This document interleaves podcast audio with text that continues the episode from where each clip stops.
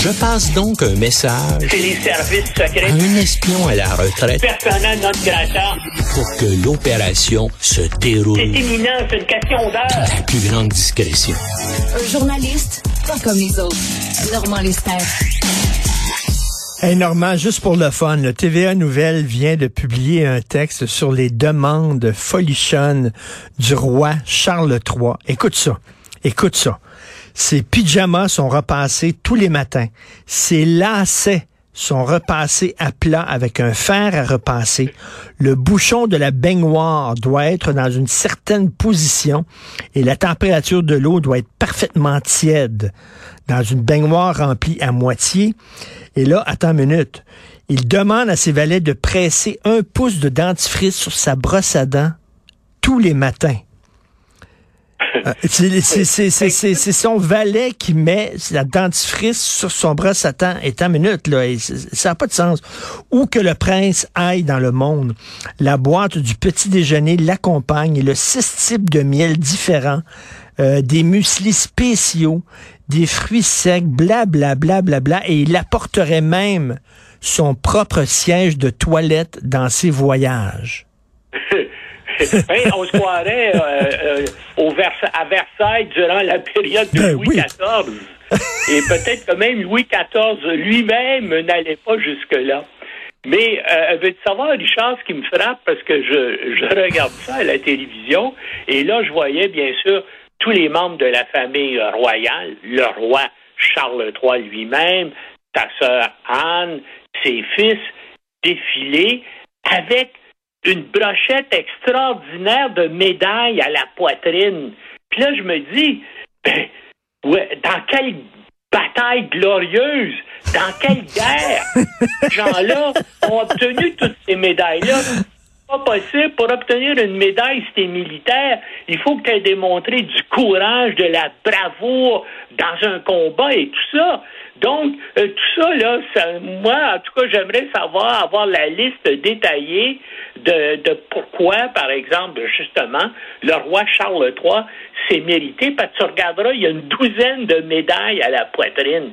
Et puis, bien sûr, aussi, ses fils, tout ça, comment on leur donne, parce que ça vient avec le titre, donc tu as le droit d'avoir des médailles de gloire militaire simplement parce que tu es membre de la famille royale. En tout cas, écoute, ça donne un gros spectacle.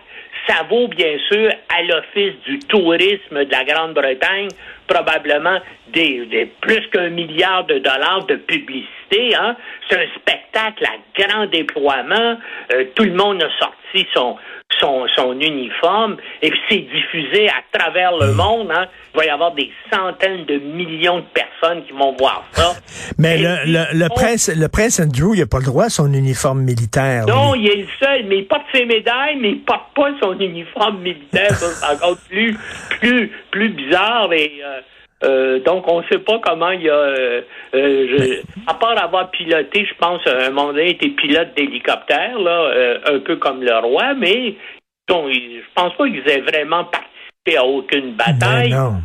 Et ils ont droit à toutes ces médailles-là, probablement parce que, justement, il faut qu'ils paraissent bien avec leur uniforme. Hein. Est-ce que tu as vu les vidéos du prince Charles qui, avec un petit geste de la main là, assez condescendant, demande à ses valets de faire le ménage sur son bureau, et il y en a un autre où il pogne les nerfs parce que son crayon coule, il doit signer un document, puis son crayon coule, puis il est en maudit. Tu sais, le gars, il a 75 ans, puis il a eu sa première job à 75 ans. Oui, à part ça, il a inauguré des chrysanthèmes, comme dirait le... C'est vrai, il a absolument... il patientait, hein, il tapotait les doigts sur son bureau en disant « Hey, ça peut finir ». Et bien là, il dit ça. Mais bien sûr, les gens aimaient la reine Élisabeth parce qu'elle était là depuis 70 ans. C'était elle qui était le symbole à la fois de la monarchie et de la Grande-Bretagne. Mais la Grande-Bretagne, maintenant... c'est une petite puissance moyenne et une puissance qui est en déclin. Ben oui. En plus, ça, stupidement, de se retirer de l'Union européenne. Et là, on va voir comment le prince Charles aussi va empêcher les Irlandais du Nord et les Écossais de se retirer de la Grande-Bretagne. La Grande-Bretagne, dans 10-15 ans, ne sera peut-être pas aussi grande qu'elle est maintenant. Ça, c'est une autre. Et puis lui, n'a pas, justement, premièrement, c'est un homme plutôt avec un air plutôt ingrat. Hein. Il fait des blagues de temps en temps, mais il est un peu, moi que je l'appellerais, il a l'air un peu constipé. Oui.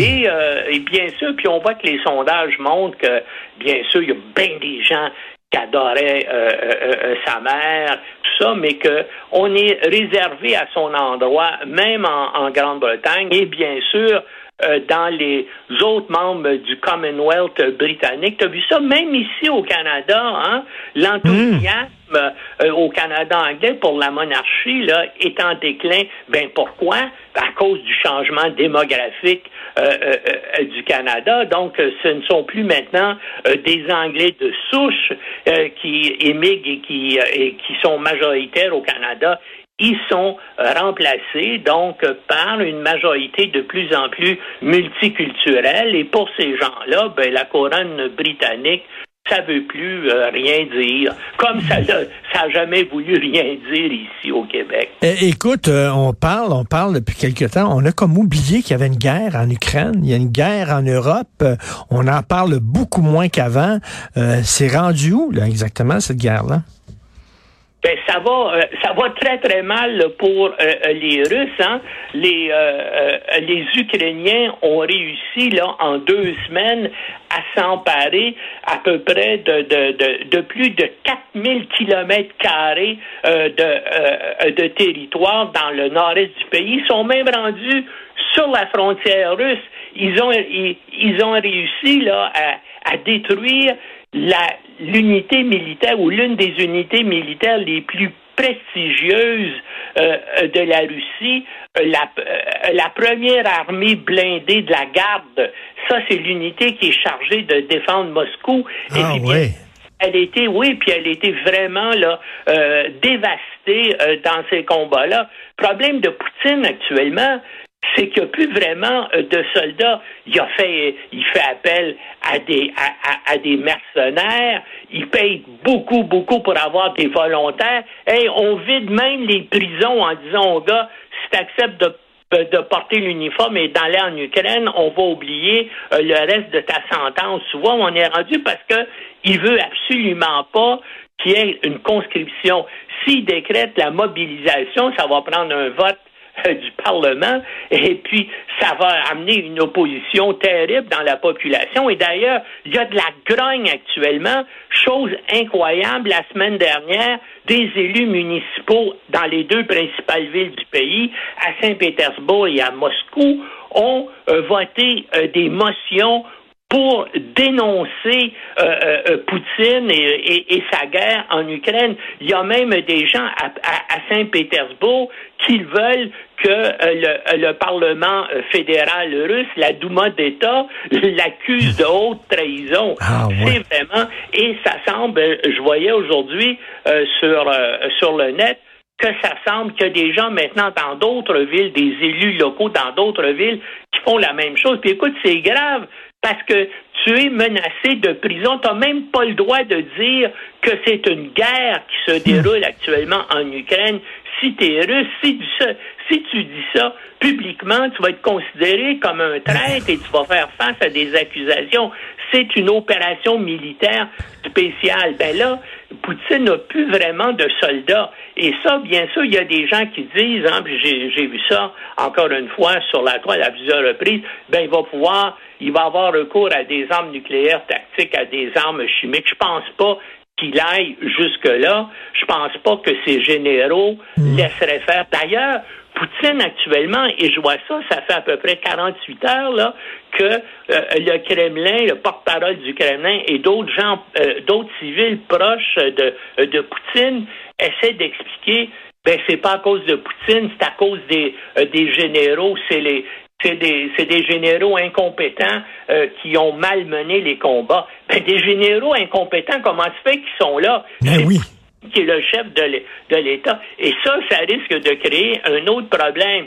Donc, Poutine fait face actuellement à une grogne montante dans la population. Et là, il semble-t-il qu'il y a aussi de l'acrimonie. Ça devient acrimonieux, ces relations avec l'état-major russe. Donc, si à un moment donné, peut-être que les militaires russes et puis vont dire, ben écoute, là, il a fait son temps, il faut qu'il parte, et puis eux autres aussi, pour sauver la face, il faut qu'ils peltent ça sur Poutine, et il semble être là la tête, comment dirait-on, la tête de Turc idéale là, pour évidemment avoir à l'effet l'opposition et la condamnation des militaires. Bref, il y a de la pénurie de main-d'œuvre partout, même dans l'armée russe. Maintenant, on manque de soldats. On peut lire ton texte aujourd'hui, Normand. Que peut faire Poutine en page 22 du Journal de Montréal? Merci, bonne journée, Normand Lester. Salut.